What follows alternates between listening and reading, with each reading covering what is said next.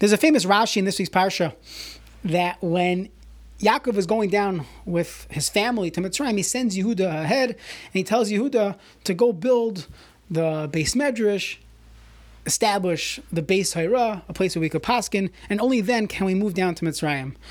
So it's interesting that in today's world where people are starting to work remotely and there are options of where to move where historically people lived where they had parnasa. If you go back earlier years, you didn't even know about other communities. Everybody stayed in their shtetl for life, basically. People moved, but not too often, not back and forth. And today, a person can decide, you know, which community to live in. There are so many different options and so many beautiful from communities. And we go back to the Mishnah in Pirkei Avos. Mishnah Pirkei tells us from Rabbi Yossi ben Kisma, he was offered a great job, million dollar a year job working in fancy shul, and he says, Aini Dar ela b'makom tar. I'm only going to live in a place that's a makom tar. And if you look at the Rishonim there, they explain not just a place that they learn, a place where they're machshav, they give their chashivas to Torah and not to kesef v'zav. We know from the Rambam in Hilchas Deus, and we know this from other sources as well, that a person is naturally affected by his surroundings. If a person lives in a, in a place where they give chashivas to certain things, then he will also end up being like that. There's just a natural effect of a person. And we know that even by Avram Avinu. Avram Avinu was told to go away from Lot, that it's just Lot is not a good influence on you because a person is naturally affected by his surroundings. We know this as a parent. We would never expect our child to act differently than than than the situations we put them in.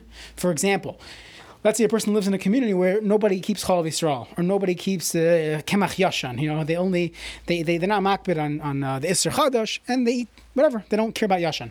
So if a if a parent forces his child to be different than his classmates, either it's not going to work or there's going to be a lot of resentment because a person naturally wants to fit in. You want to be able to fit in to your community. So when we think about places to live or what to look for in a community, it's chashivas hatira because any dar, I'm not going to live ela b'makam Torah. That's the that's the uh, that's the line of of the Mishnah. So what does this mean that a person lives b'makam Torah? Many communities don't necessarily have the greatest Talmid Chachamim. They don't necessarily have thousands of people learning. What does it mean? Any dar ela b'makam Torah. Someone's heard from Aaron Lopiansky Shlita that it means we have to get into what's the attitude. The attitude of a community. Is the attitude of a community all about Olam Hazeh, Gashmias, food, cars, clothing, hack? If that's the overall attitude, even if people are spending time learning, that's not called a Makam Torah. Um, but if the attitude is chashiva satira, then even if people are spending most of their hours at work, but they spend a few minutes learning, and for them that's considered their whole life. Their chiyas comes from their learning. Their chiyas comes from the the rabbi's drasha or the you know the rav speech, whatever you, whatever you want to call it. If it's coming from that, then it could be that this is a makam Torah. It is a makam Torah. That's a place where people are machshav Torah. So it's not necessarily about the externals, the long beards, the the size of the yarmulke it's really about what what the attitude is. There's a pasuk in Mishnah, I think Rabbeinu Yonah explains, it says, Ish kafi mahalalai, that a person is, and Rabbeinu Yonah explains, you are defined by what you praise. What excites you in life? A new Sefer that came out, a Mardik Chiddush, someone said on, on, the Gemara that you're learning, a beautiful Vart on the Parsha. Is that what gives you chiyas? A new thought, a new understanding of something in Torah?